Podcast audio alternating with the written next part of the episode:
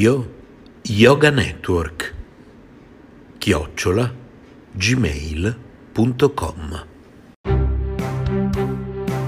Le ricette del cuore di Cristina. Radio Yoga Network chiocciola gmail.com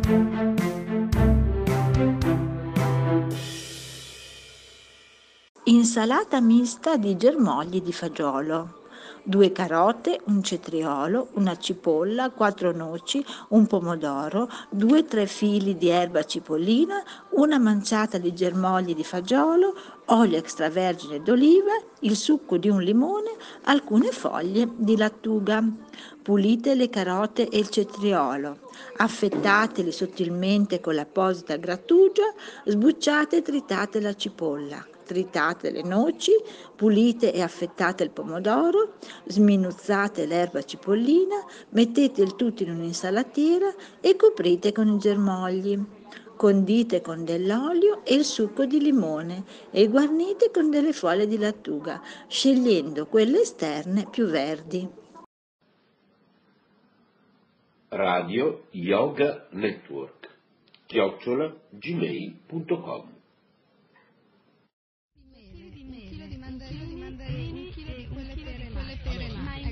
due lattughe, un chilo di zucchine di quelle piccole, mezzo chilo di patate, ecco poi due lattughe, un chilo di zucchine di quelle piccole, là, mezzo chilo di patate e... Radio Cucina.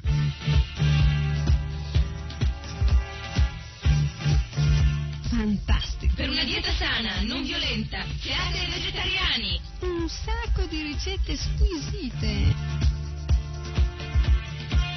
Radio Cucina, nuova serie, a cura di Paramacaruna Devidassi.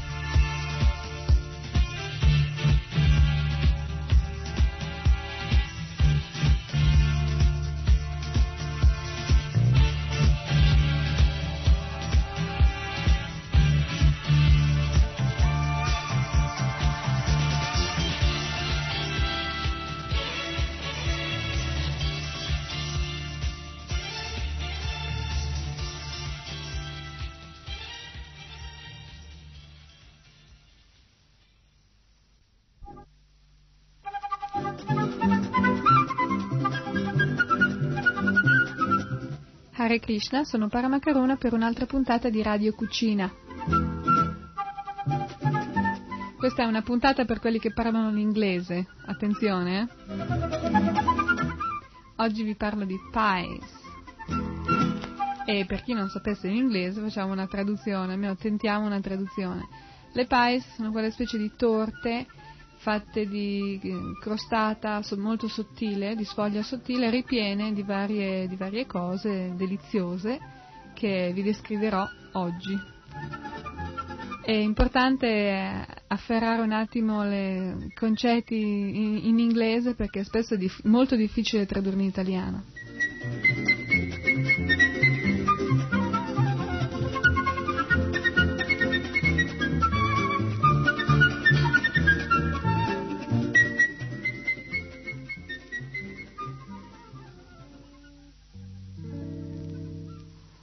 Comunque, eh, cominciamo con la ricetta base per la pasta delle pies. È una specie di pasta frolla, eh, in mezzo tra la pasta frolla e la pasta sfoglia. Una, e la pasta brisée, una una cosa buonissima e molto particolare.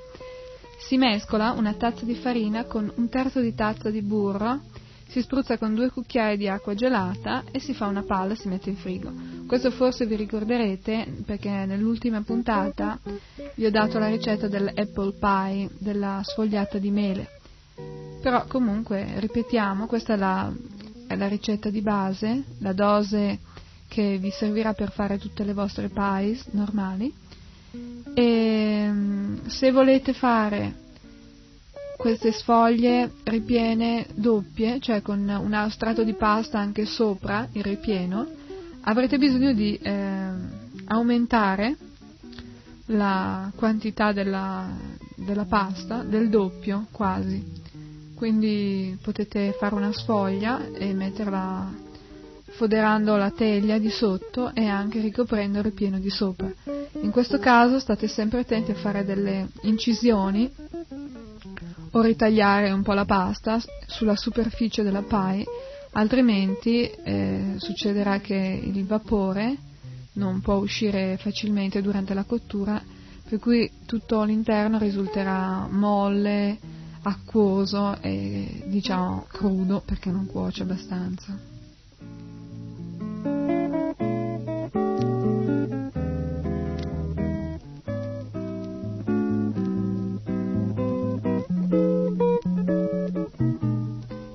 Altro termine inglese particolare che è molto difficile tradurre in italiano parlando di questo tipo di dolce è crust. Dunque, crust sarebbe la, diciamo, la fodera mm, in cui viene preparata la, la torta. E può essere fatta sia in questo modo base, con farina, burro e acqua, sia in altri modi. Può essere sostituito il burro con dell'olio, olio eh, possibilmente olio di semi o olio che non abbia un sapore troppo marcato, evitiamo l'olio d'oliva extravergine, altrimenti prenderà un sapore strano, meglio l'olio di mais. E lo stesso procedimento si fa con una tazza di farina, un terzo di tazza di olio e due cucchiai di acqua fredda.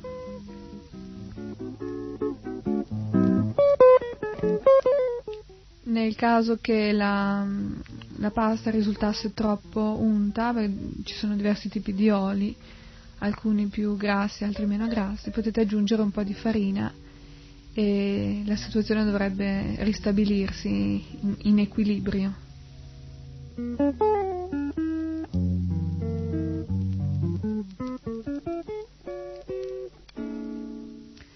Potete fare anche delle, delle sfogliate con le briciole di biscotti, no? questa è famosa, crumbs pie shell, traduzione appunto. Allora si mescola una tazza e un quarto di briciole di biscotti secchi, questo potete farlo con, diciamo, con vantaggio quando avete preparato dei biscotti e alcuni si sono rotti, si sono un po' sbriciolati allora voi riprendete questi biscotti e li usate. Chiaramente, come abbiamo già raccomandato altre volte, offrite soltanto quello che è venuto bene, quello che consumerete, perché in questo modo si possono usare le cose rimaste non offerte per fare delle altre preparazioni che offrirete di nuovo a Krishna.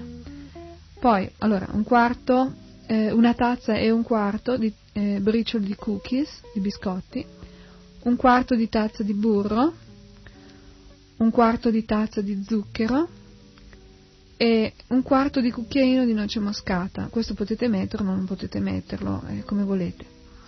Bisogna pressare il tutto dentro nella teglia, nella forma della torta, facendo uno strato alto circa mezzo centimetro, mettere in frigo e usare così oppure si può passare in forno e usare quando si è raffreddato, cioè sia cotto che non cotto.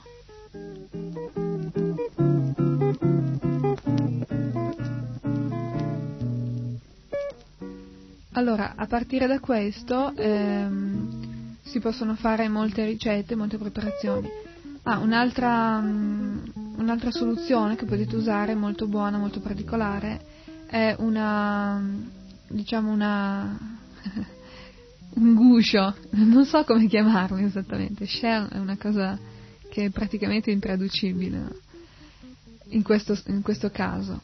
Una, questo, foderare la teglia con un impasto fatto di noci, no? è molto buono, molto delicato e mm, si fa con delle noci, anacardi, mandorle, nocciole tritate e si impastano insieme con eh, del, un po' di burro e un po' di zucchero.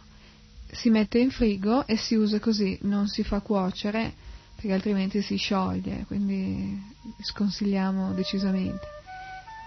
Tutte queste specie di pies possono essere usate per riempirle e adesso vediamo i ripieni.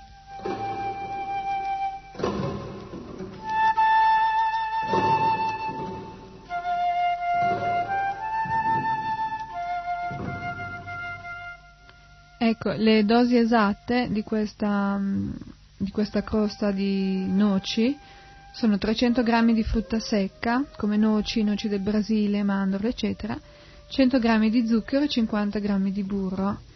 Eh, va, ricordiamo, va sempre tenuta in frigo questa, mm, questa preparazione, altrimenti non, non regge bene il ripieno.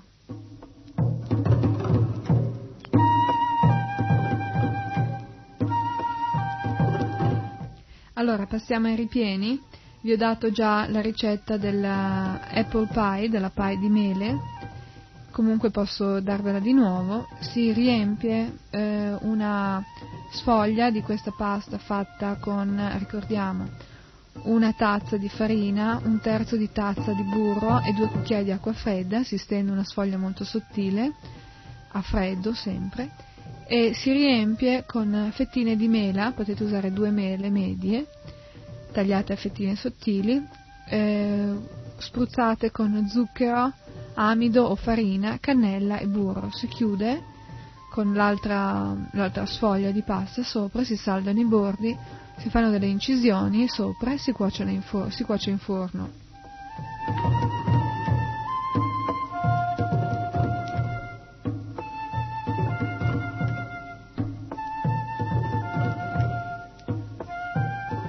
Lo stesso procedimento si può fare per fare la pie di albicocche.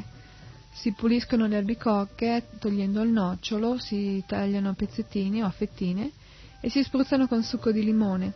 Si aggiunge zucchero, zucchero di canna, tapioca e sale. Questo sempre nella stessa proporzione. Per eh, diciamo 200 g di albicocche potete usare eh, 50 g di zucchero, tra zucchero bianco e zucchero di canna, un cucchiaio di tapioca in polvere e una presina di sale. Bisogna lasciare riposare 15 minuti affinché le albicocche si ammorbidiscano e lo zucchero si sciolga bene. Si riempie una, una teglia foderata di pasta, come con la pasta base che vi ho già spiegato. Si mette sopra un altro strato di pasta, si incide e si cuoce come al solito.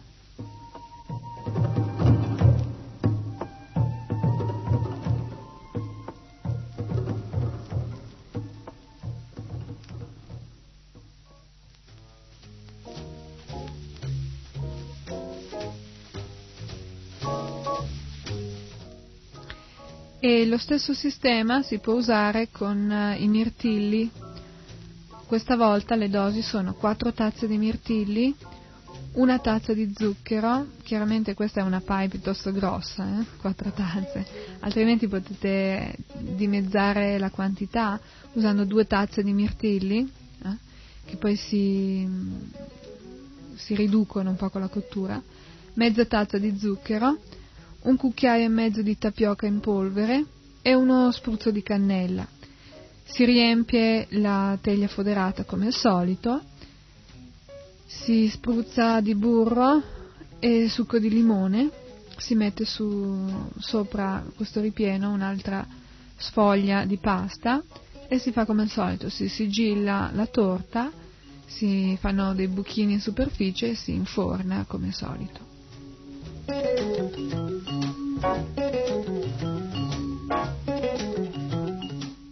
Se volete fare una pie di ciliegie, dovreste cuocere le ciliegie in eh, poca acqua e snocciolarle. Diciamo che vi saranno sufficienti due tazze di ciliegie. Il liquido delle ciliegie, perché quando le fate cuocere con l'acqua si lasciano un po' di, di succo, si eh, cuoce di nuovo con l'amido e lo zucchero, un cucchiaio di amido e un cucchiaio di zucchero finché si raddensa, viene una specie di gelatina. Si uniscono le ciliegie cotte che avete cotto prima, del succo di limone, il succo di mezzo limone, una noce di burro e qualche mandorla tritata. Potete mettere 3-4 mandorle tritate. Fate riposare 3 minuti per farlo raffreddare un po'. Preparate una teglia foderata di pasta come al solito, mettete dentro il ripieno, coprite con un'altra sfoglia di pasta e infornate come al solito.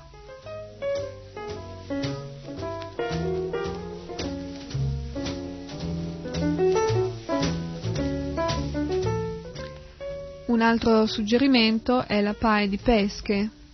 Lo stesso procedimento di quella di ciliegie, si fanno cuocere le pesche in poca acqua, potete usare quattro grosse pesche, non troppo mature, mm. poi scolate il liquido, il succo che hanno lasciato e lo fate raddensare con un cucchiaio di amido e un cucchiaio di zucchero. Poi aggiungete di nuovo le pesche, e mettete un po, di, un po' di succo di limone, scusate, un po' di moricciolino di burro e di nuovo qualche mandorla. Lo stesso sistema, eh, sempre nella, nella, teglia foderata di pasta, eh, coprite con l'altro strato di pasta e anche la pae di pesche è pronta.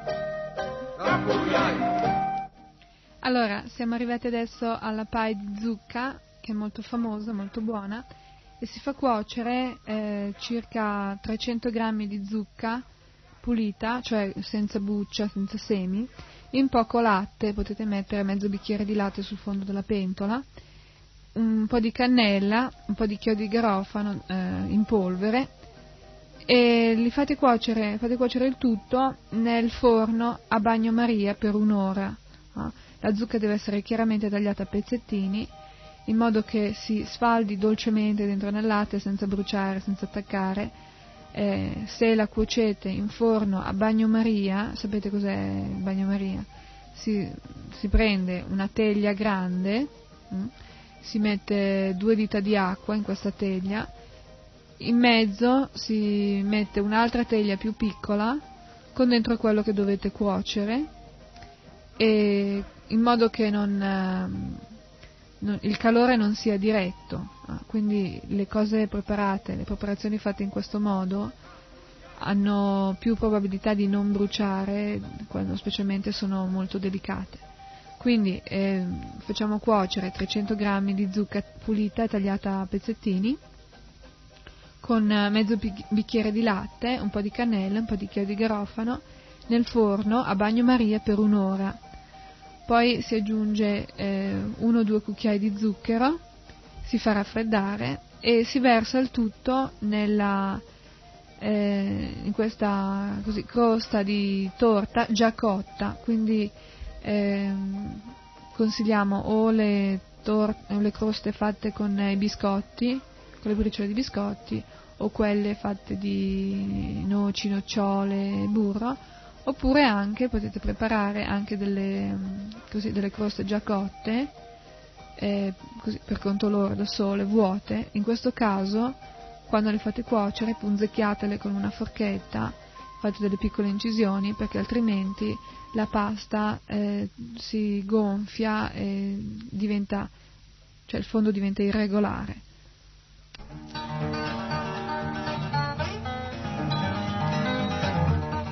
Ecco, ehm, vi voglio spiegare anche meglio come si preparano queste eh, croste di queste crust, ah, croste è un'altra cosa, queste crust di, di torta eh, si stendono col mattarello quando ha freddo, si fodera la teglia, come vi, vi ho già spiegato, e invece di riempirla con il ripieno prima di cuocerla, si cuoce direttamente così in forno senza mettervi dentro niente la cosa importante è che punzecchiate il fondo, eh?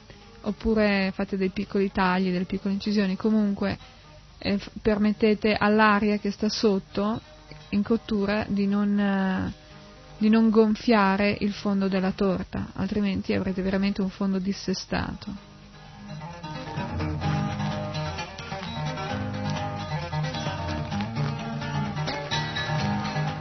Un'altra di queste preparazioni molto famosa potete farla con eh, una crema di banane. La crema di banane eh, si fa in genere molto velocemente facendo una besciamella non salata. Sapete tutti come si fa la besciamella? Si fa sciogliere un po' di burro, eh, si aggiunge della farina, si fa tostare, possiamo mettere un cucchiaio di burro e due cucchiai di farina a tostare sul fuoco basso fino a che diventa dorata, poi si aggiunge pian piano del latte, mm, quando la, la, farina è già tostata la togliete dal fuoco, non c'è bisogno che il latte sia caldo, non, non ha importanza, potete mettere questo latte un po' alla volta fino a che raggiungete la consistenza che, de, che desiderate. Aggiungete un po' di zucchero al velo possibilmente è tipo so, due cucchiai di zucchero al velo. Attenzione che lo zucchero ehm, fa diventare un po' liquida la besciamella, specialmente se è ancora calda. Quindi tenetevi un po' sul solido mentre mettete il latte e poi magari potete aggiungere dell'altro latte dopo lo zucchero. E questa crema è molto buona, molto delicata, si può aromatizzare in differenti modi si può mm, aggiungere della scorza di limone grattugiata o della vaniglia e mm, si possono mescolare anche dei pezzi di frutta, come ad esempio dei pezzi di banana. Se voi mettete questi pezzi, eh, delle fettine di banana dentro questa crema, riempite una, una pie già cotta, vuota, e questo è un dolce molto buono, molto veloce e semplice da fare, e sicuramente avrà un grande successo.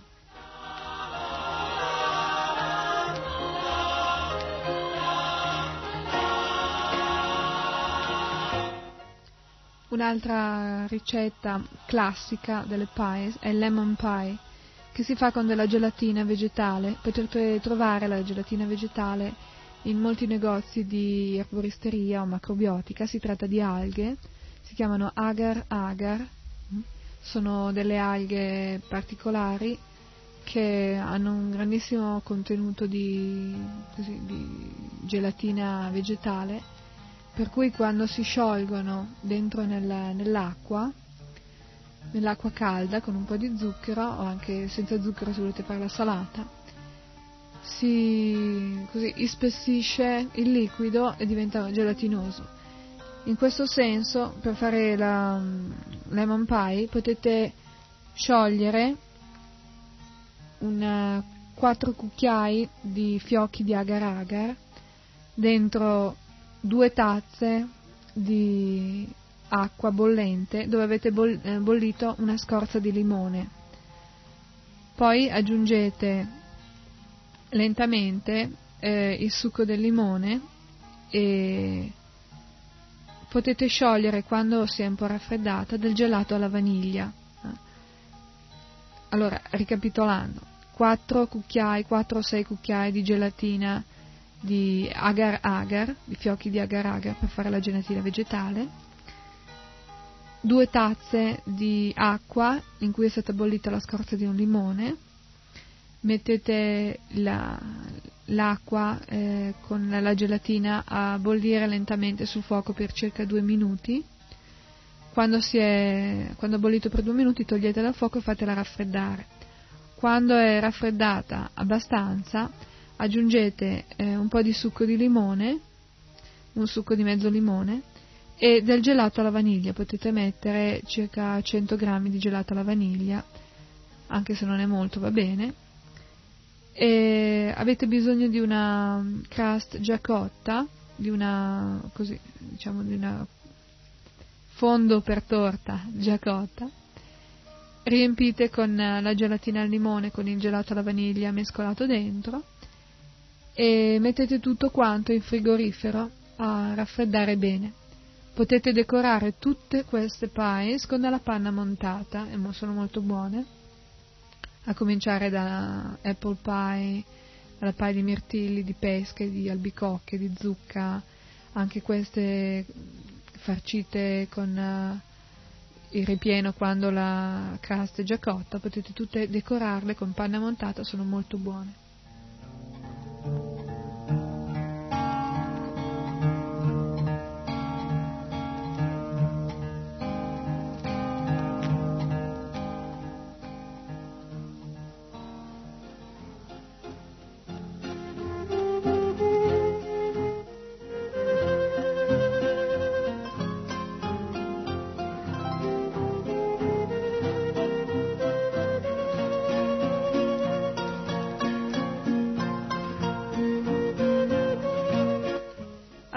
Vi diamo l'ultima ricetta per oggi, visto che il tempo sta volando.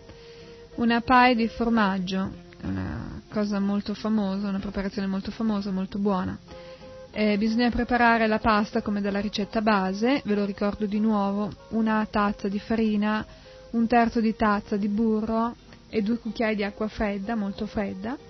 Eh, foderate una teglia rotonda e preparate del formaggio fresco. Se lo preparate voi eh, vi serviranno 2 litri di latte e altrimenti vi serviranno circa 200 grammi di ricotta. Poi potete unire a questo formaggio fresco della besciamella dolce, 2 cucchiai, 3 cucchiai di besciamella dolce, altrimenti se non avete eh, sotto mano la besciamella dolce potete mettere ehm, due cucchiai di farina, un cucchiaio di zucchero e frullare il tutto con uh, un cucchiaio o due di latte o di panna.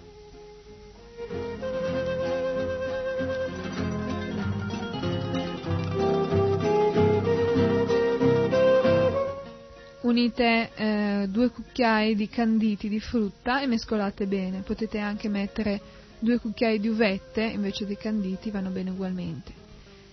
Eh, stendete l'impasto nella teglia, livellate bene il, il ripieno a un'altezza di circa 2 o 3 cm, decorate la superficie con strisce di pasta intrecciate e cuocete in forno normalmente come le altre pies.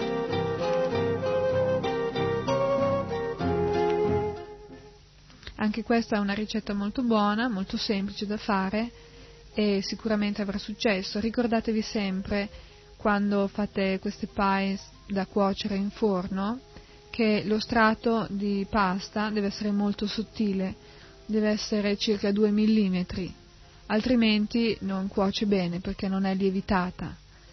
E anche quando ci mettete il ripieno, stessa, usate lo stesso spessore e avrete senz'altro delle torte molto buone.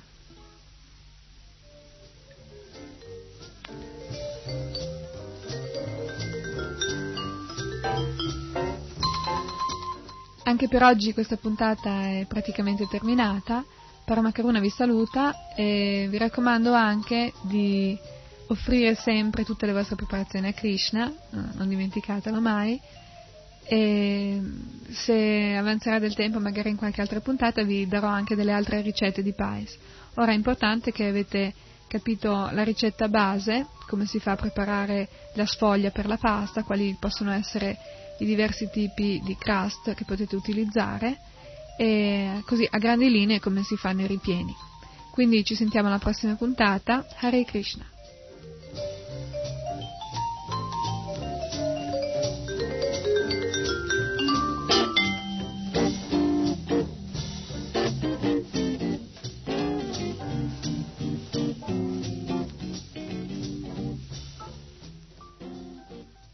Avete ascoltato Radio Cucina.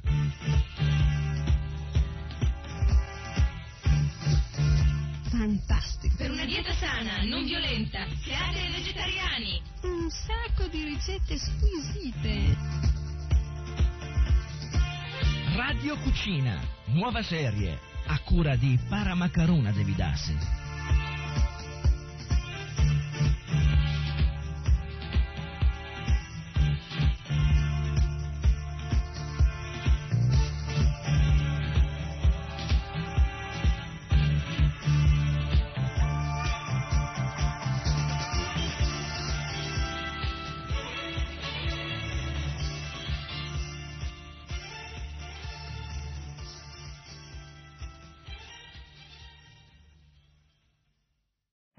Dalla parte degli animali, Radio Yoga Network, buon ascolto.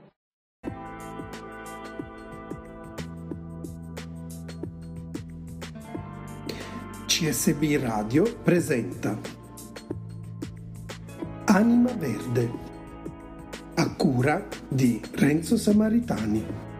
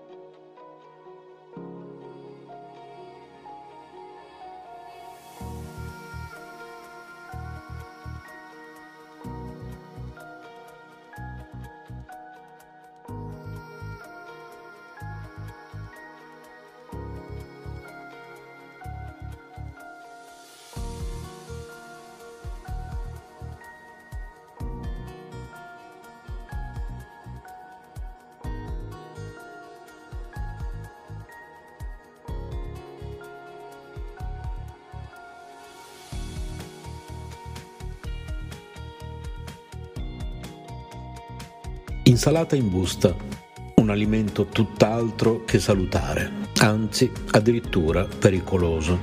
Uno studio condotto dall'Università di Torino ha rivelato che nelle insalate già tagliate e confezionate sono presenti tanti microorganismi e batteri.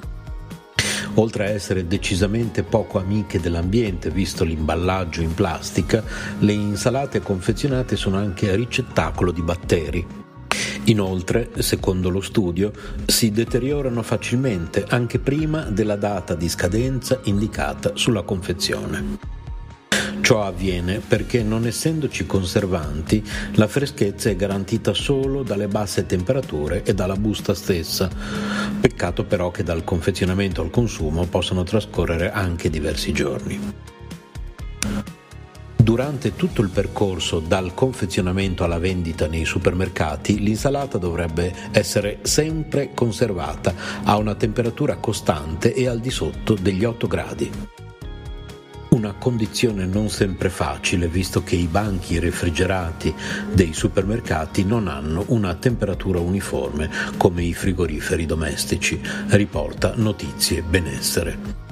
Inoltre, secondo lo studio, anche se prima di essere confezionate le insalate vengono lavate due volte in speciali vasche a ricambio d'acqua continuo, ciò non basta a eliminare tutti i batteri. Questi ultimi, anche se presenti in piccole quantità, al minimo innalzamento della temperatura si moltiplicano, attivando un processo di fermentazione che fa gonfiare i sacchetti. Per questo, se vediamo delle buste gonfie, dobbiamo assolutamente evitare di acquistarle, pur non essendo scadute. Va detto però che non tutti i batteri e microorganismi riscontrati nelle insalate confezionate sono pericolosi, ma uno dei potenziali rischi è costituito dal Toxoplasma gondii, responsabile della toxoplasmosi, particolarmente dannoso per le donne in gravidanza. Il consiglio è quello di lavare molto bene l'insalata, sia quella pronta che quella che prepariamo noi, aggiungendo all'acqua un po' di bicarbonato di sodio, ma soprattutto cerchiamo di acquistare prodotti a chilometro zero al mercato e spendiamo due minuti in più a farla da noi, evitando di produrre rifiuti in plastica. Radio chiocciola centrostudi.net Abbiamo letto da greenme.it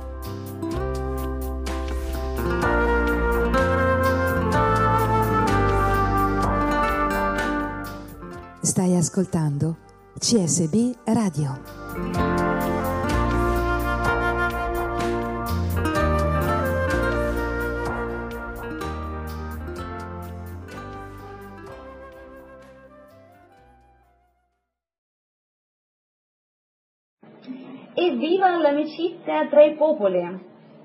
Да здравствует дружба народов! Радио Йога Нетворк. Бон асколто. Приятного всем прослушивания.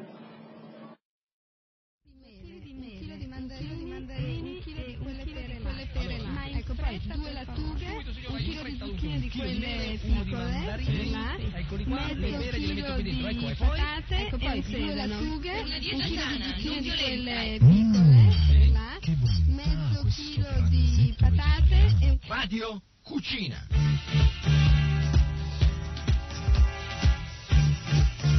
Fantastico. Per una dieta sana, non violenta, create ai vegetariani. Un sacco di ricette squisite.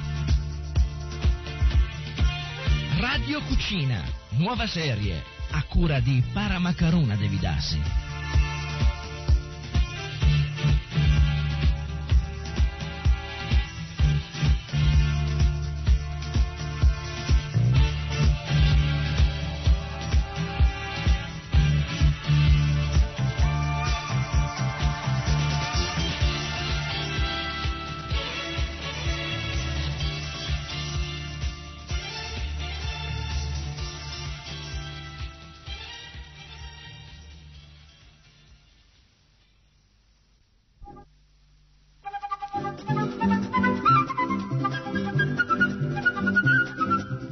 Hare Krishna, sono Paramakaruna per un'altra puntata di Radio Cucina.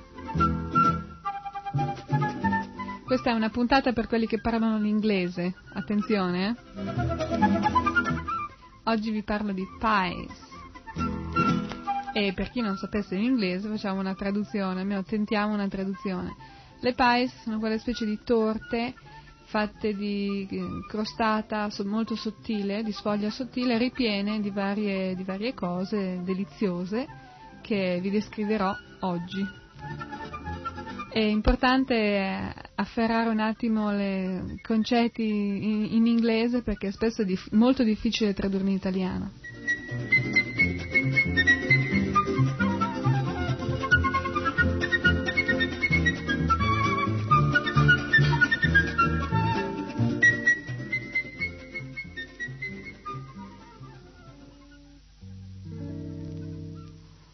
Comunque, eh, cominciamo con la ricetta base per la pasta delle pies. È una specie di pasta frolla, eh, in mezzo tra la pasta frolla e la pasta sfoglia. Una- e la pasta brisée, una cosa, in me- una cosa buonissima e molto particolare. Si mescola una tazza di farina con un terzo di tazza di burro, si spruzza con due cucchiai di acqua gelata e si fa una palla e si mette in frigo. Questo forse vi ricorderete perché nell'ultima puntata vi ho dato la ricetta dell'apple pie, della sfogliata di mele. Però comunque, ripetiamo, questa è la, è la ricetta di base, la dose che vi servirà per fare tutte le vostre pies normali. E se volete fare queste sfoglie ripiene doppie, cioè con un strato di pasta anche sopra il ripieno, avrete bisogno di eh, aumentare la quantità della, della pasta del doppio quasi. Quindi potete fare una sfoglia e metterla foderando la teglia di sotto e anche ricoprendo il ripieno di sopra. In questo caso state sempre attenti a fare delle incisioni o ritagliare un po' la pasta sulla superficie della pie, altrimenti eh, succederà che il vapore non può uscire facilmente durante la cottura, per cui tutto l'interno risulterà molle, acquoso e diciamo crudo perché non cuoce abbastanza.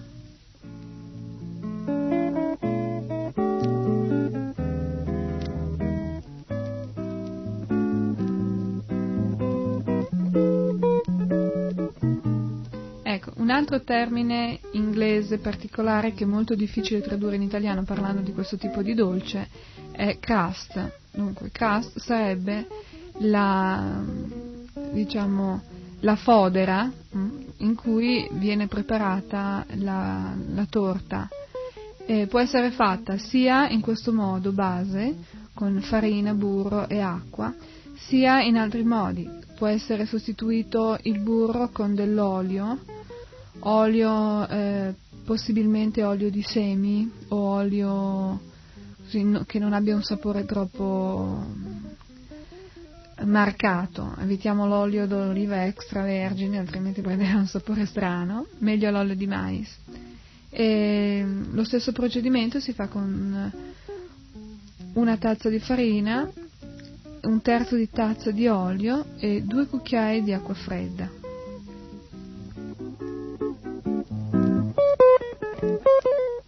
Nel caso che la, la pasta risultasse troppo unta, ci sono diversi tipi di oli, alcuni più grassi, altri meno grassi, potete aggiungere un po' di farina e la situazione dovrebbe ristabilirsi in, equilibrio.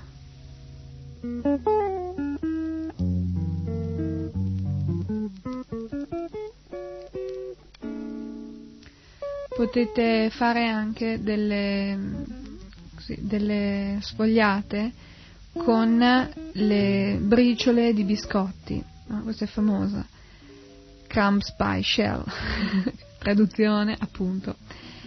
Allora si mescola una tazza e un quarto di briciole di biscotti secchi, questo potete farlo con, diciamo, con vantaggio quando avete preparato dei biscotti e alcuni si sono rotti, si sono un po' sbriciolati. Allora voi riprendete questi biscotti e li usate. Chiaramente, come abbiamo già raccomandato altre volte, offrite soltanto quello che è venuto bene, quello che consumerete, perché in questo modo si possono usare le cose rimaste, non offerte, per fare delle altre preparazioni che offrirete di nuovo a Krishna. Poi, allora, un quarto, eh, una tazza e un quarto di eh, bricioli di cookies, di biscotti, un quarto di tazza di burro, un quarto di tazza di zucchero e un quarto di cucchiaino di noce moscata. Questo potete metterlo non potete metterlo, eh, come volete. Bisogna pressare il tutto dentro nella teglia, nella forma della torta, facendo uno strato alto circa mezzo centimetro, mettere in frigo e usare così oppure si può passare in forno e usare quando si è raffreddato, cioè sia cotto che non cotto.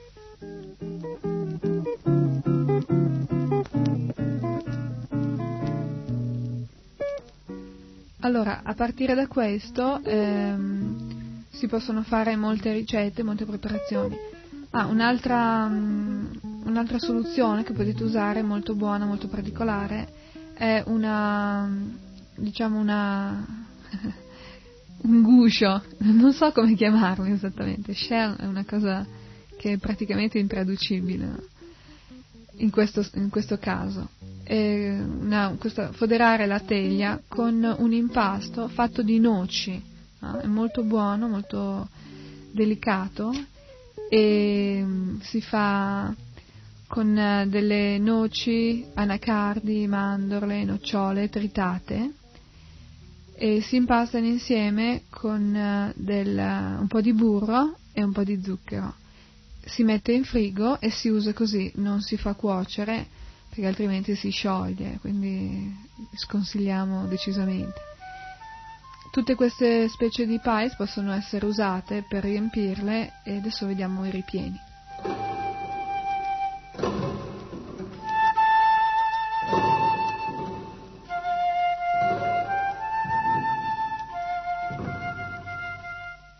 Ecco, le dosi esatte di questa, mm, di questa crosta di noci sono 300 g di frutta secca, come noci, noci del Brasile, mandorle, eccetera, 100 g di zucchero e 50 g di burro.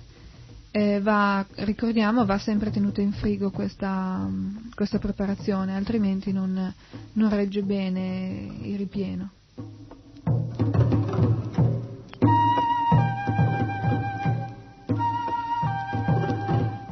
Allora, passiamo ai ripieni. Vi ho dato già la ricetta della apple pie, della pie di mele, comunque posso darvela di nuovo. Si riempie eh, una sfoglia di questa pasta fatta con, ricordiamo, una tazza di farina, un terzo di tazza di burro e due cucchiai di acqua fredda, si stende una sfoglia molto sottile, a freddo sempre, e si riempie con fettine di mela, potete usare due mele medie, tagliate a fettine sottili, eh, spruzzate con zucchero, amido o farina, cannella e burro. Si chiude con l'altra, l'altra sfoglia di pasta sopra, si saldano i bordi, si fanno delle incisioni sopra e si, in for- si cuoce in forno.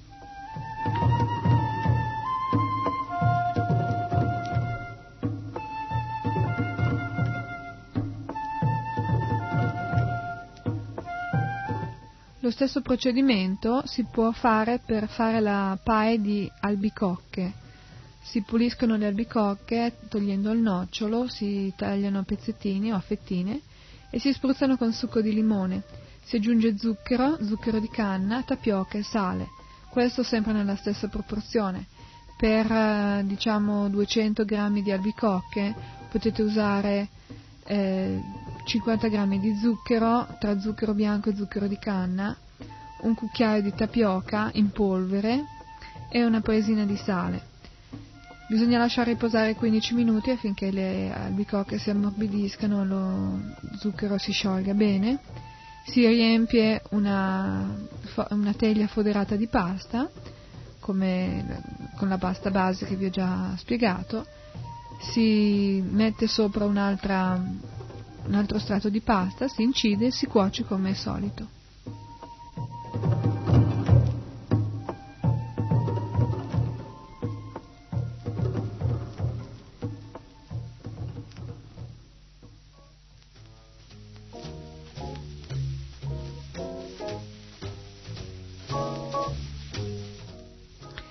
E lo stesso sistema si può usare con eh, i mirtilli questa volta le dosi sono 4 tazze di mirtilli, una tazza di zucchero, chiaramente questa è una pie piuttosto grossa, eh? 4 tazze, altrimenti potete dimezzare la quantità usando 2 tazze di mirtilli, eh? che poi si, si riducono un po' con la cottura, mezza tazza di zucchero, un cucchiaio e mezzo di tapioca in polvere e uno spruzzo di cannella si riempie la teglia foderata come al solito, si spruzza di burro e succo di limone, si mette su, sopra questo ripieno un'altra sfoglia di pasta e si fa come al solito, si sigilla la torta, si fanno dei buchini in superficie e si inforna come al solito.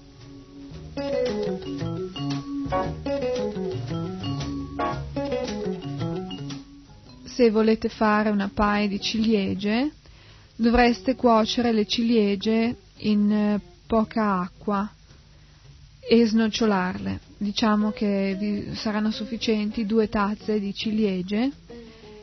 Il liquido delle ciliegie, perché quando le fate cuocere con l'acqua si lasciano un po' di, di succo, si eh, cuoce di nuovo con l'amido e lo zucchero un cucchiaio di amido e un cucchiaio di zucchero finché si raddensa, viene una specie di gelatina. Si uniscono le ciliegie cotte che avete cotto prima, del succo di limone, il succo di mezzo limone, una noce di burro e qualche mandorla tritata. Potete mettere 3-4 mandorle tritate. Fate riposare 3 minuti per farlo raffreddare un po'. Preparate una teglia foderata di pasta come al solito Mettete dentro il ripieno, coprite con un'altra sfoglia di pasta e infornate come al solito.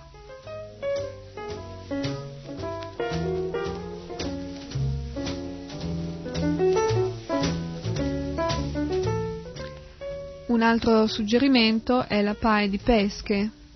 Lo stesso procedimento di quella di ciliegie, si fanno cuocere le pesche in poca acqua, potete usare quattro grosse pesche, non troppo mature, mm poi scolate il liquido, il succo che hanno lasciato e lo fate raddensare con un cucchiaio di amido e un cucchiaio di zucchero.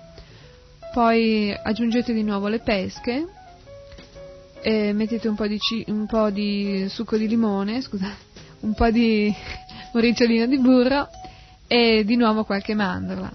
Lo stesso sistema, eh, sempre nella, nella, teglia foderata di pasta, coprite con l'altro strato di pasta e anche la pie di pesche è pronta.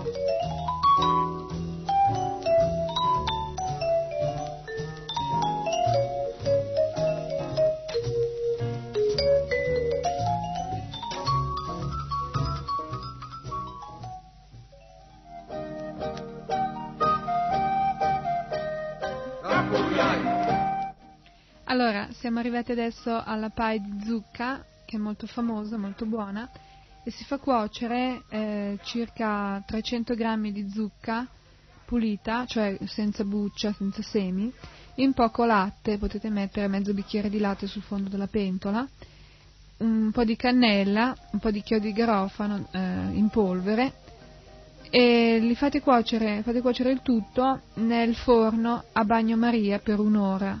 No? La zucca deve essere chiaramente tagliata a pezzettini in modo che si sfaldi dolcemente dentro nel latte senza bruciare, senza attaccare. Eh, se la cuocete in forno a bagnomaria, sapete cos'è il bagnomaria? Si, si prende una teglia grande, mh, mm, si mette due dita di acqua in questa teglia, in mezzo si mette un'altra teglia più piccola con dentro quello che dovete cuocere e in modo che non, ehm, non, il calore non sia diretto, ah, quindi le cose preparate, le preparazioni fatte in questo modo hanno più probabilità di non bruciare quando specialmente sono molto delicate.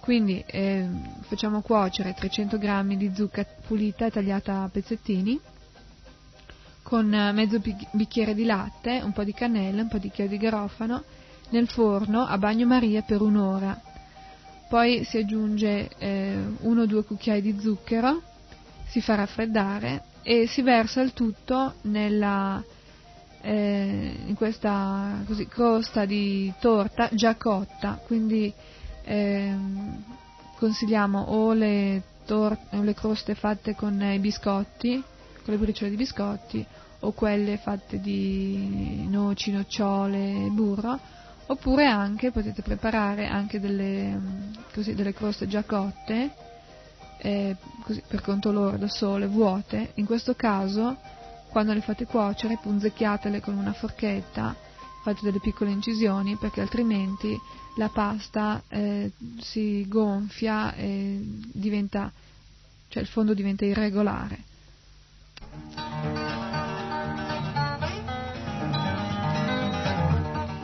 Ecco, ehm, vi voglio spiegare anche meglio come si preparano queste eh, croste di queste crust, ah, croste è un'altra cosa, queste crust di, di torta eh, si stendono col mattarello quando ha freddo, si fodera la teglia, come vi, vi ho già spiegato, e invece di riempirla con il ripieno prima di cuocerla, si cuoce direttamente così in forno senza mettervi dentro niente la cosa importante è che punzecchiate il fondo, eh?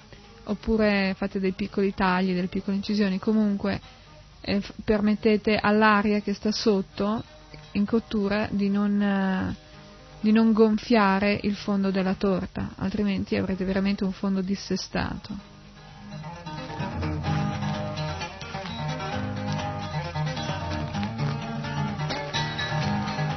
Un'altra di queste preparazioni molto famosa potete farla con eh, una crema di banane. La crema di banane eh, si fa in genere molto velocemente facendo una besciamella non salata. Sapete tutti come si fa la besciamella? Si fa sciogliere un po' di burro, eh, si aggiunge della farina, si fa tostare, possiamo mettere un cucchiaio di burro e due cucchiai di farina a tostare sul fuoco basso fino a che diventa dorata, poi si aggiunge pian piano del latte, mm, quando la, la, farina è già tostata, la togliete dal fuoco, non c'è bisogno che il latte sia caldo, non, non ha importanza, potete mettere questo latte un po' alla volta fino a che raggiungete la consistenza che, de- che desiderate. Aggiungete un po' di zucchero al velo possibilmente, eh, tipo so, due cucchiai di zucchero al velo. Attenzione che lo zucchero ehm, fa diventare un po' liquida la besciamella, specialmente se è ancora calda. Quindi tenetevi un po' sul solido mentre mettete il latte e poi magari potete aggiungere dell'altro latte dopo lo zucchero. E questa crema è molto buona, molto delicata, si può aromatizzare in differenti modi, si può mm, aggiungere della scorza di limone grattugiata o della vaniglia e si possono mescolare anche dei pezzi di frutta, come ad esempio dei pezzi di banana. Se voi mettete questi pezzi, eh, delle fettine di banana dentro questa crema, riempite una, una pie già cotta, vuota, e questo è un dolce molto buono, molto veloce, semplice da fare e sicuramente avrà un grande successo.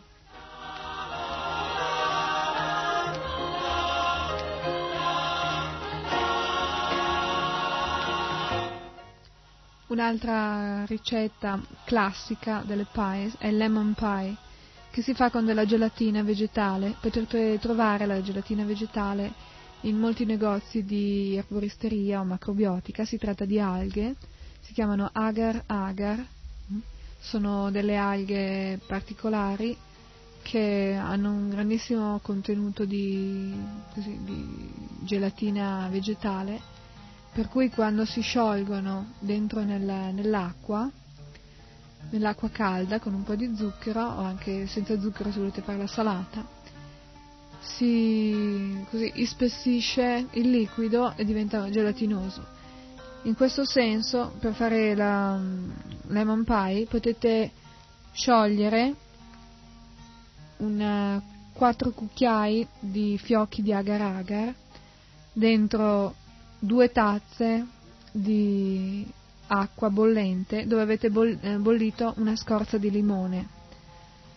Poi aggiungete lentamente eh, il succo del limone e potete sciogliere quando si è un po' raffreddata del gelato alla vaniglia.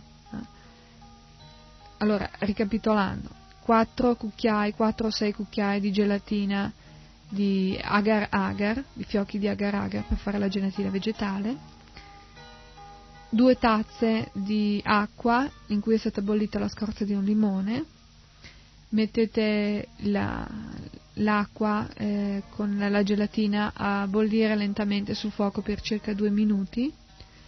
Quando, è, quando ha bollito per due minuti togliete dal fuoco e fatela raffreddare. Quando è raffreddata abbastanza aggiungete eh, un po' di succo di limone, un succo di mezzo limone e del gelato alla vaniglia. Potete mettere circa 100 grammi di gelato alla vaniglia, anche se non è molto va bene e avete bisogno di una crust già cotta, di una, così, diciamo, di una fondo per torta già cotta, riempite con la gelatina al limone, con il gelato alla vaniglia mescolato dentro. E mettete tutto quanto in frigorifero a raffreddare bene. Potete decorare tutte queste pies con della panna montata sono molto buone a cominciare da apple pie, alla pie di mirtilli, di pesche, di albicocche, di zucca, anche queste farcite con uh, il ripieno quando la crust è già cotta, potete tutte decorarle con panna montata, sono molto buone.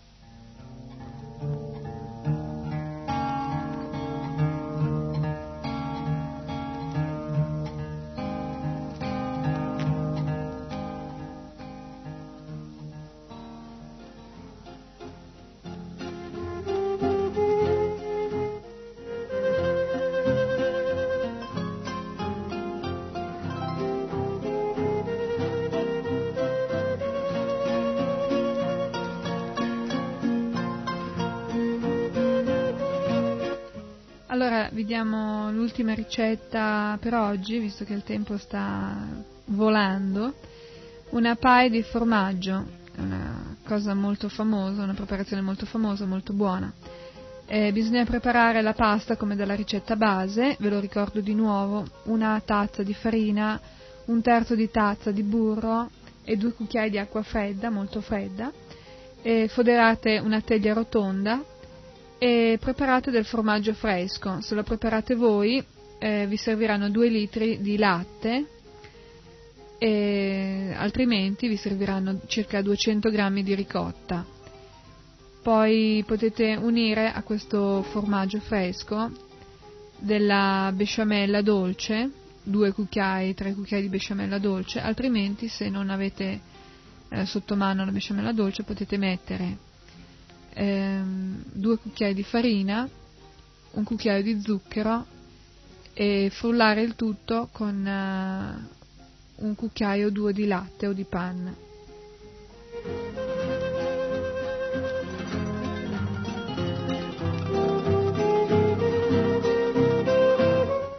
Unite eh, due cucchiai di canditi di frutta e mescolate bene. Potete anche mettere due cucchiai di uvette invece dei canditi vanno bene ugualmente. Eh, stendete l'impasto nella teglia, livellate bene il, il ripieno a un'altezza di circa 2 o 3 cm, decorate la superficie con strisce di pasta intrecciate e cuocete in forno normalmente come le altre pies.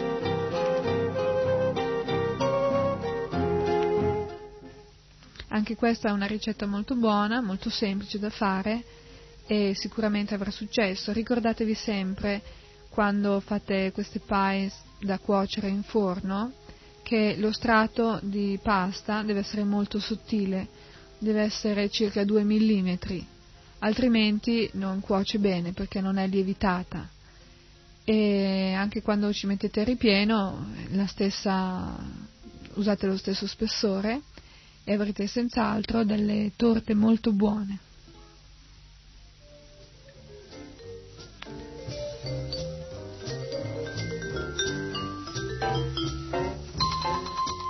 Anche per oggi questa puntata è praticamente terminata. Paramacaruna vi saluta e vi raccomando anche di offrire sempre tutte le vostre preparazioni a Krishna, non dimenticatelo mai, e se avanzerà del tempo, magari in qualche altra puntata, vi darò anche delle altre ricette di pies. Ora è importante che avete capito la ricetta base, come si fa a preparare la sfoglia per la pasta, quali possono essere i diversi tipi di crust che potete utilizzare e così a grandi linee come si fanno i ripieni. Quindi ci sentiamo alla prossima puntata. Hare Krishna.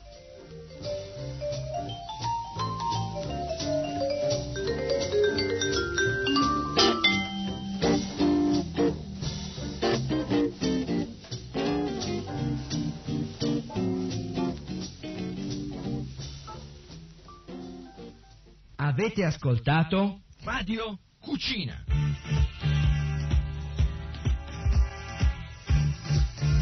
Fantastico. Per una dieta sana, non violenta, create ai vegetariani. Un sacco di ricette squisite.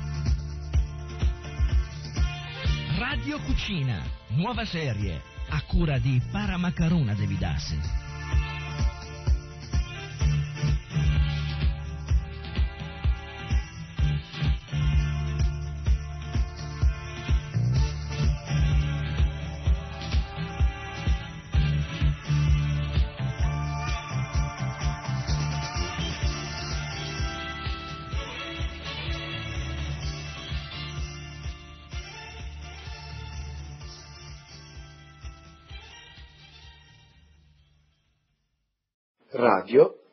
Yoga Network chiocciola gmail.com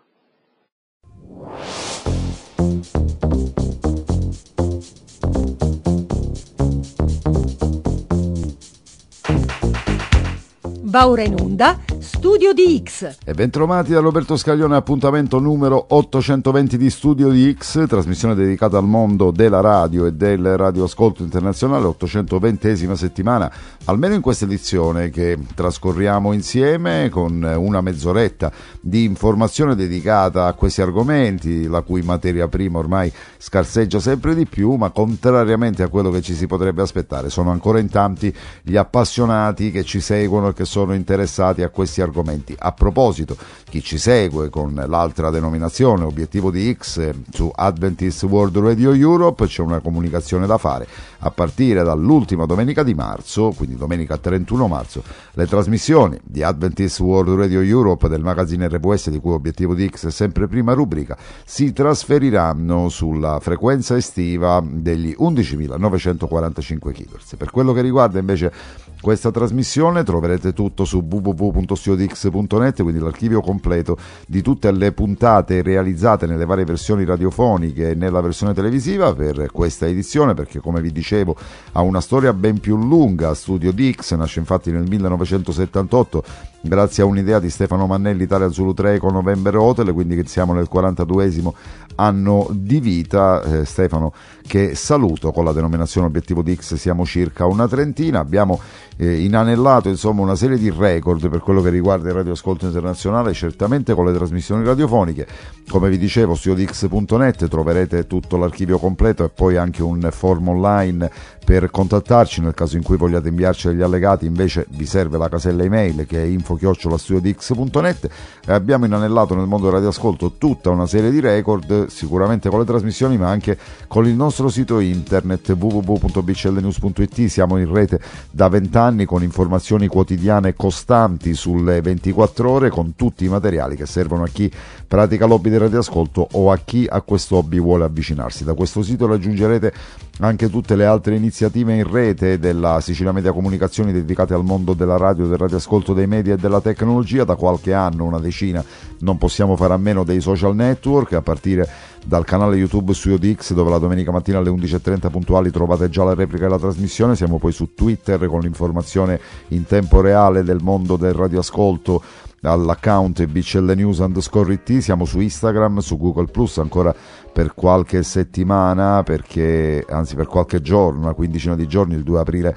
il social di mm, Big G chiuderà i, i, battenti, siamo poi su altre piattaforme minori, una grande presenza su Facebook, nel caso di questa trasmissione con la pagina Studio di X alla quale vi invitiamo a cliccare mi piace, con il gruppo Studio di X il radioascolto in tv diventato ormai un po' punto di riferimento del mondo del radioascolto italiano, lì ci intratteniamo 24 ore su 24, 7 giorni su 7, iscrivetevi e soprattutto insomma punto di riferimento per quello che riguarda le onde medie italiane che questa settimana hanno visto qualche novità, se eh, andate a dare un'occhiata all'elenco delle autorizzazioni sul Ministero troverete qualche variazione perché qualcuno rinuncia, subentrano coloro che erano eh, nelle altre posizioni in graduatoria, le attivazioni comunque ancora eh, scarseggiano, ma nella maggior parte dei casi questo è dovuto al fatto che gli operatori attendono gli spostamenti nei loro siti eh, trasmittenti definitivi. Come dicevo bclnews.it, da lì raggiungerete anche le altre nostre iniziative che sono presenti altrettanto sui social network, per cui cercateci da dovunque cominciate la navigazione, riuscirete eh, a raggiungere anche, eh, anche il resto. E sono eh, almeno insomma vent'anni che dico che le eh, onde medie e le onde corte mh, mm, sono eh, ancora oggi eh, il, il, tipo di diffusione via etere più vantaggioso. Il problema forse per cui le si considerano vetuste è un altro, nel senso che farle sintonizzare al pubblico è una questione di cultura. Bisognava lavorare su questo piuttosto che abbandonare queste bande. Intanto, grazie all'evoluzione tecnologica fra la resa dei trasmettitori moderni e le modulazioni alternative, questo vantaggio è eh, negli ultimi tempi sensibilmente aumentato e lo ha spiegato molto bene in eh, questi ultimi giorni un articolo su radioworld.com e, riprendendo alcuni concetti che sono stati esposti nell'EBU Digital Radio Summit del 2013, in questo caso questo lo scrive Luigi Cobisi che salutiamo, eh, Nils Drescher ha reso noto proprio sul, su radioworld.com i risultati di uno studio secondo il quale le nuove tecnologie di trasmissione in modulazione di ampiezza possono ridurre da 3 a 5 volte i costi per l'elettricità e permettono di usare trasmettitori più piccoli con costi inferiori di acquisto e di manutenzione. E ulteriormente l'uso di trasmissioni digitali permetterebbe, secondo il tecnico danese per anni impegnato nella gestione di impianti AM, di diminuire i costi dell'elettricità di ulteriori di altre 5 volte. E la sostituzione di un trasmettitore tradizionale con uno moderno in questo modo si ripagherebbe in circa due anni. Lo studio è su radioworld.com, andategli a dare un'occhiata a proposito di modulazioni alternative, la schedula è A19 per eh, le trasmissioni in DRM della WEMB, l'emittente commerciale americana che opera da Red Lion, da cui anche noi abbiamo trasmesso questa rubrica Studio DX che va ancora in onda in modalità analogica però sulla WRMI, Radio Miami International, oltre che su emittenti in FM e in AM sul territorio nazionale italiano, ma torniamo alla WINB, a partire dal 1 aprile le trasmissioni in DRM con 15 kW di potenza saranno diffuse. Fra le 7 e le 9 sui 7325 kHz, così come era l'anno scorso, sono tutte trasmissioni in lingua inglese dal lunedì al venerdì.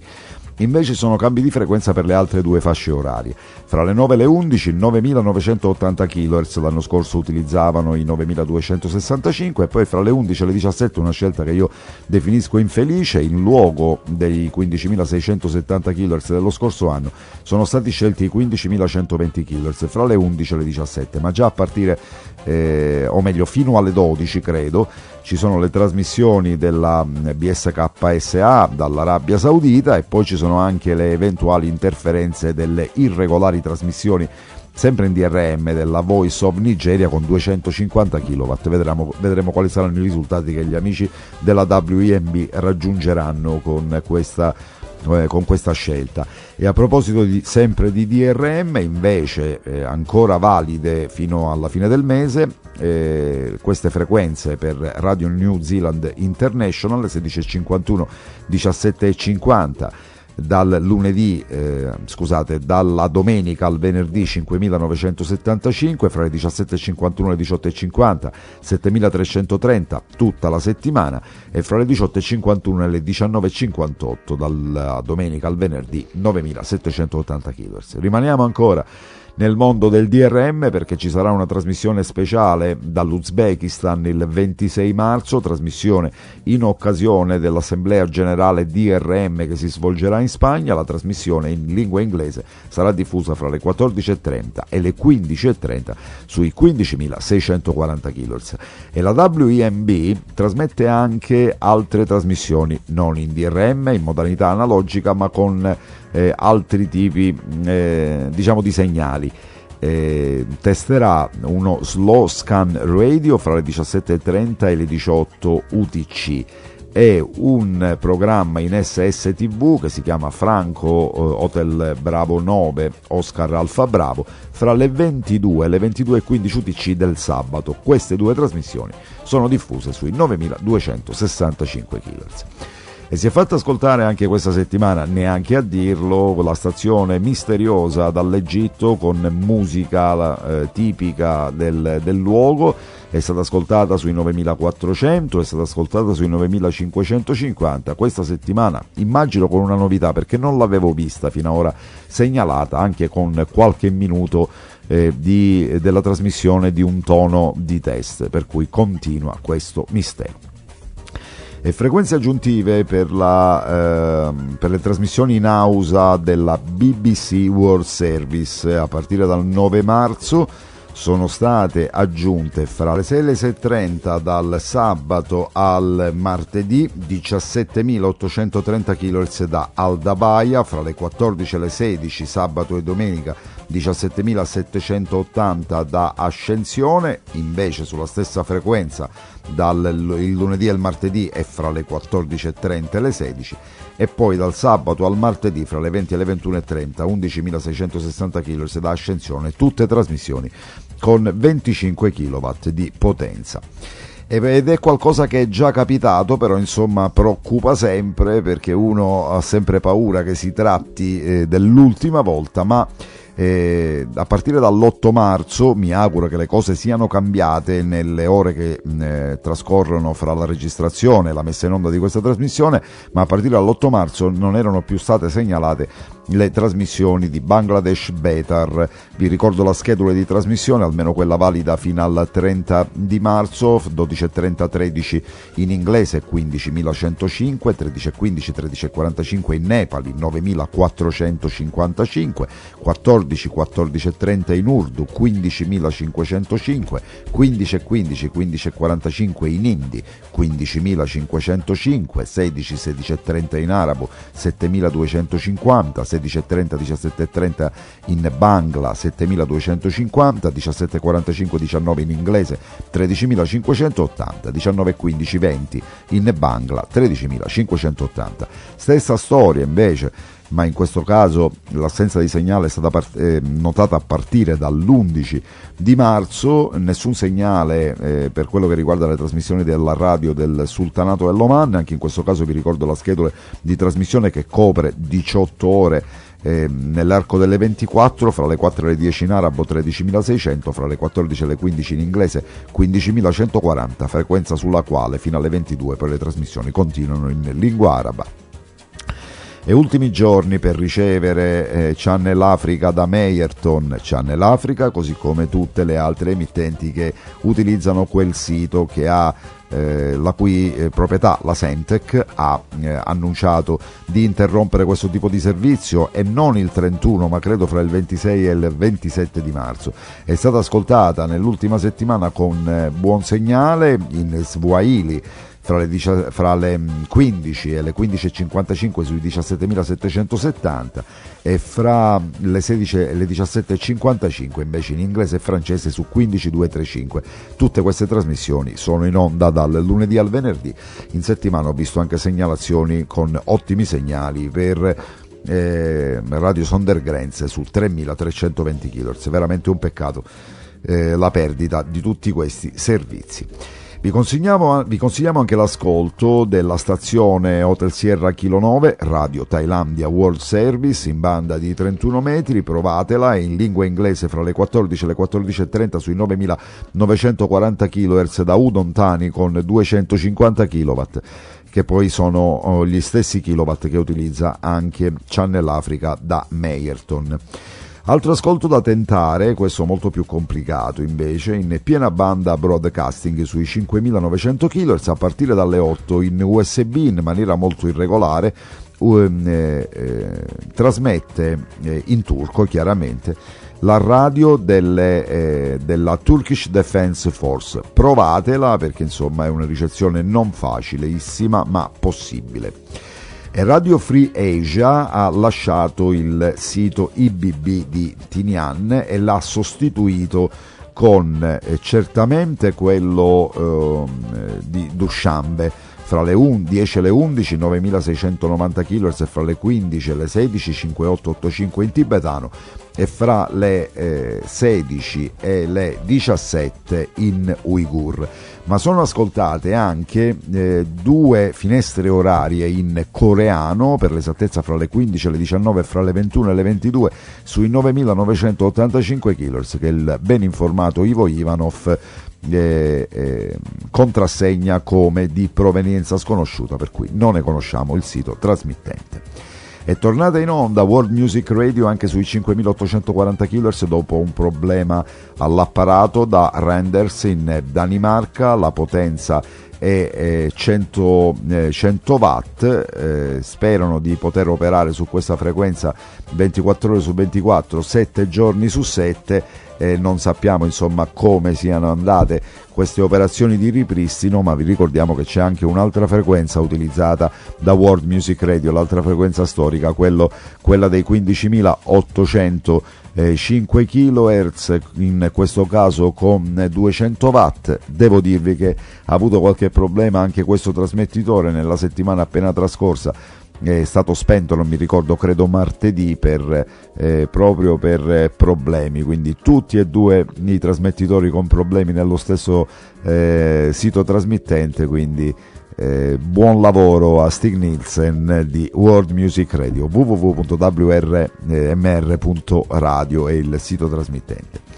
E vi consiglio anche l'ascolto o quantomeno di tentarlo il segnale è debole però insomma è ricevibile anche della WHRI, per l'esattezza del trasmettitore quello definito Angel 1, fra le 00 e le 030 sui 7315 kHz, una delle frequenze storiche di questa emittente con 250 kW di potenza, vengono diffuse le trasmissioni della Voice of Vietnam proprio in lingua inglese segnale molto debole e soprattutto anche un disturbo sulla stessa frequenza dei, delle trasmissioni in cinese del secondo eh, canale di China National Radio da, eh, dalla Cina con 150 kW di potenza e facilitare il dialogo tra Paesi membri e confinanti, anche questo tra gli impegni dell'ITU esposti nei giorni scorsi a San Marino per l'esattezza il 13 marzo dal segretario generale dell'Unione Internazionale delle Telecomunicazioni Wolin Zhao in visita alla Repubblica. Nella stessa giornata la RTV che ha ricevuto in visita Zhao ha approvato in Consiglio di amministrazione il bilancio 2018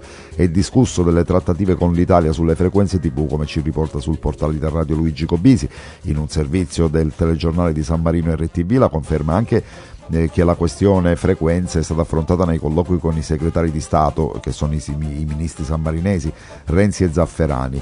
Eh, il, l'ospite ha visitato gli studi della San Marino RTV e il giorno dopo è stato ricevuto in udienza dalla reggenza che gli ha conferito le insegne di cavaliere di Gran Croce dell'Ordine Equestre di Sant'Agata. Il delicato negoziato del Titano con l'Italia per l'assegnazione delle frequenze televisive, qualora avesse l'appoggio dell'ITU, potrebbe raggiungere più facilmente un compromesso soddisfacente per entrambe le parti. Nello stesso giorno, il 13 marzo, il Consiglio di amministrazione della Radio Televisione di Stato ha approvato anche il bilancio 2018, come dicevamo, che sarà portato all'inizio di aprile all'assemblea dei due soci, Eras e Rai, e il direttore generale Romeo ha inoltre relazionato in forma riservata al CDA sulla situazione delle frequenze TV che interessa Italia e San Marino. E in un'intervista alle emittenti ha poi dichiarato che la trattativa è molto importante ed attualmente in corso per l'uso delle frequenze della TV digitale nell'area adriatica assegnate in sede internazionale alla Repubblica e che da tempo creano una sovrapposizione di interessi tra i due paesi. In merito al bilancio, pur confermando le criticità del settore, il direttore generale, senza fare cifre, si è detto abbastanza soddisfatto dell'anno passato. E fra gli approfondimenti, come abbiamo cominciato a fare da qualche settimana, non potevo non riproporvi un altro di quelli che è stato inserito negli anni passati all'interno del Vintage Radio Show e che tratta di un oggetto senza il quale certamente non saremo qui in radio a fare radio, noi a farla, voi ad ascoltarci, ma anche noi siamo ascoltatori. Parlo della valvola, una storia estremamente affascinante, insomma, a cui si è arrivata, eh, insomma, possiamo dire per alcuni aspetti addirittura per sbaglio, come è stato per tantissime invenzioni della storia dell'uomo. Per cui vi ripropongo questo estratto proprio dal Vintage Radio Show che parla dell'invenzione della valvola.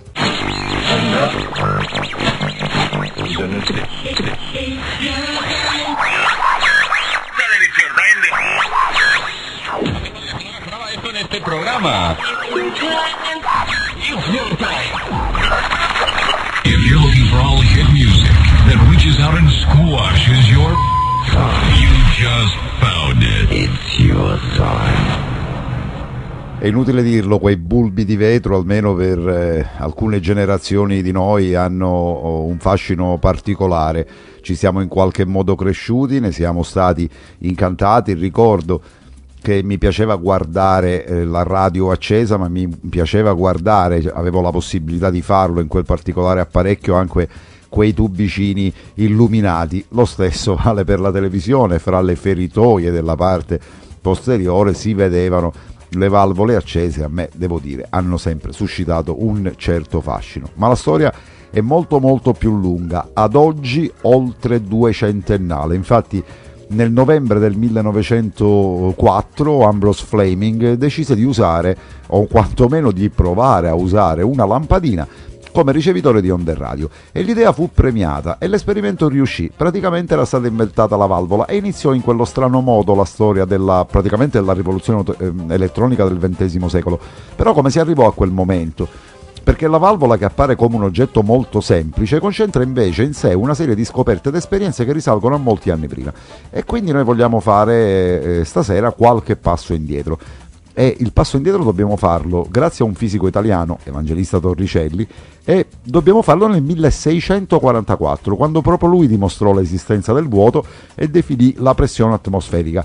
Nacque quindi il barometro e iniziò l'osservazione scientifica dei fenomeni meteorologici. Con l'esperimento di Torricelli nasce anche la pompa a mercurio con cui realizzare quel certo grado di vuoto, ma se si era scoperto il vuoto rimaneva da scoprire il non vuoto e passarono più di cento anni fino a quando nel 1774 un altro nome noto, quello di Antoine Lavoisier, indagando su cosa fosse il fuoco e il calore, scoprì l'esistenza dell'ossigeno e che questo elemento era alla base del fenomeno della combustione. Negli stessi anni un altro fenomeno era all'attenzione di fisici e scienziati, era l'elettricità. Ci si dilettava con macchine che si caricavano di elettricità statica da far scaricare con lampi improvvisi oppure con eh, povere rane spellate a cui far muovere le zampette fino a quando nel 1799 un nobile italiano, anche lui, il conte Alessandro Volta, inventò la pila.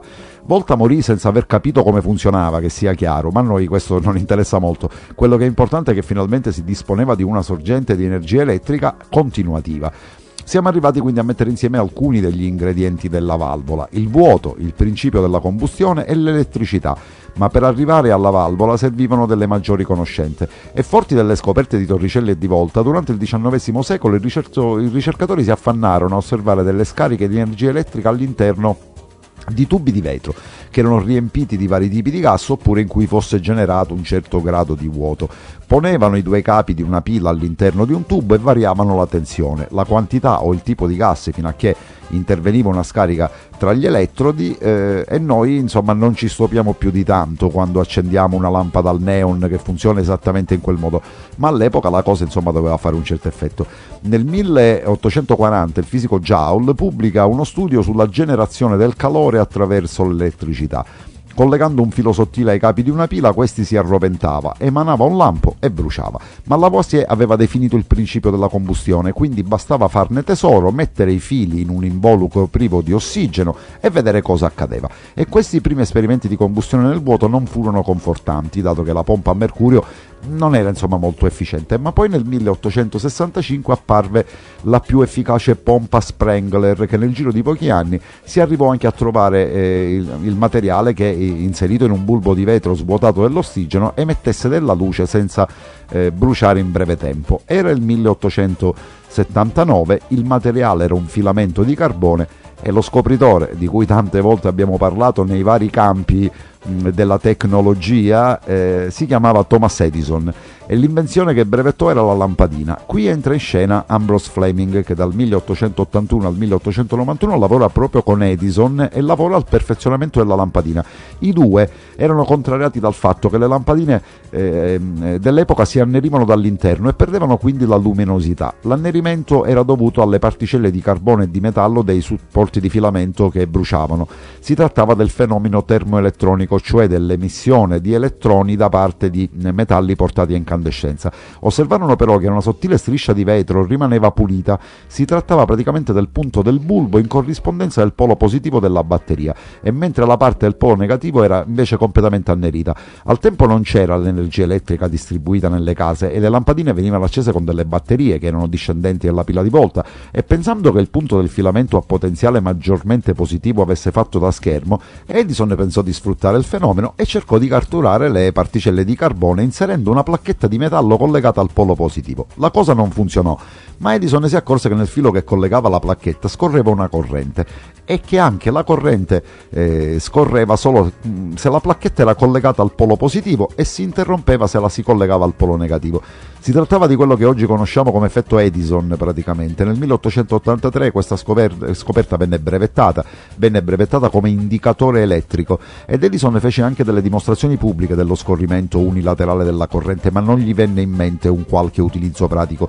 L'inventore della lampadina si vantava però di essere un imprenditore capace di far fruttare idee altrui, ma in questo caso doveva essere molto distratto, dato che avrebbe potuto inventare la valvola almeno con vent'anni d'anticipo. E nel frattempo gli eminenti scienziati che continuavano continuavano a osservare le scariche di corrente nei tubi a vuoto incominciavano a giungere a qualche risultato, al contrario di lui, e avevano osservato che queste scariche procedevano dal polo negativo al polo positivo, dato che i poli erano stati chiamati rispettivamente catodo e anodo, dal greco cata giù, ana in su e chiamarono questi raggi catodici.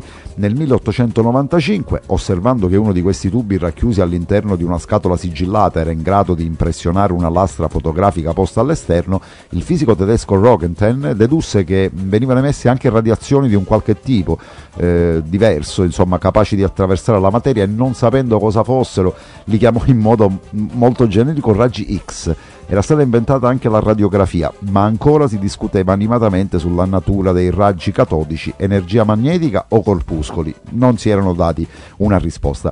Nel 1897 l'inglese Joseph Thomson, anche questo è un nome che ricorre moltissimo poi nella storia della valvola, eh, mise d'accordo tutti scoprendo l'elettrone e dimostrando anche che quel minuscolo corpuscolo era il portatore delle cariche negative del raggio catodico. E ormai il quadro insomma è quasi completo a questo punto. Abbiamo un filamento che si arroventa all'interno all'interno di un bulbo vuoto grazie al passaggio di una corrente elettrica. Sappiamo che riscaldandosi esso emette dei corpuscoli detti elettroni che contengono una carica elettrica negativa e abbiamo appurato che la corrente scorre solo dal polo negativo al positivo. Nel 1899 Ambrose Fleming passò dalle lampadine alla radio, diventando consulente per Guglielmo Marconi e poi nel novembre del 1904, cercando di migliorare i rudimentali dispositivi di eh, ricezione radiofonica, rispolverò anche l'indicatore elettrico di Edison che era stato inventato, come abbiamo detto vent'anni prima, lo inserì in un circuito accordato e si mise all'ascolto. E il seguito poi insomma è la storia della valvola.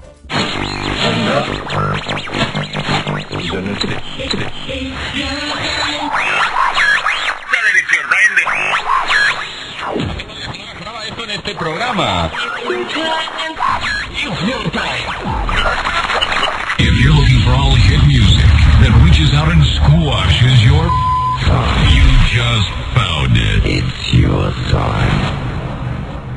E mi auguro che questa storia riproposta a distanza di un paio d'anni sia stata per voi interessante, qualcuno chiaramente l'avrà ascoltata per la prima volta, ma siete in tanti anche quelli che eh, hanno, avranno ascoltato insomma, l'originale quella, quel giovedì sera. Noi intanto siamo al termine anche per questo appuntamento di Obiettivo DX, la 820esima settimana che passiamo insieme per una mezz'oretta scarsa parlando di radio, di radioascolto, ma come vedete non soltanto, ma comunque sempre argomenti che sono in qualche modo legati al mondo delle comunicazioni, trasmissione di cui troverete tutto sul sito internet www.studiodx.net, la, eh, l'archivio completo e la, di questa edizione, la possibilità di contattarci attraverso un form online oppure utilizzate info-studiodx.net nel caso in cui eh, vogliate comunicare per noi tramite email, cercateci poi sui social, il canale YouTube Studio DX, poi Instagram, Twitter, Google LinkedIn, Pinterest, insomma eh, più o meno tutti i principali, ma soprattutto Facebook con la pagina Studio DX alla quale vi invitiamo a cliccare mi piace, con il gruppo Studio DX Rete Ascolto in Radio in TV al quale vi invitiamo a richiedere l'iscrizione, operazioni che vi invitiamo a fare anche per tutte le altre iniziative della Sicilia Media Comunicazioni che produce questa rubrica in onda sulle onde corte della WRMI Radio Miami International, sulle onde medie in, eh, di alcune emittenti in Italia, fra cui quelle del gruppo Free Radio AM, Dot Radio, insomma sono parecchie sulla, from, eh, sulla home page del nostro sito internet troverete le principali messe in onda, ma poi ci trovate in rete un po' in tutte le salse, quindi ma non mancano le possibilità di ascolto che questa, per questa rubrica che mi auguro abbiate trovato interessante anche questa settimana. L'appuntamento è rinnovato alla prossima, da Roberto Scaglione è tutto, buona prosecuzione d'ascolto e a risentirci.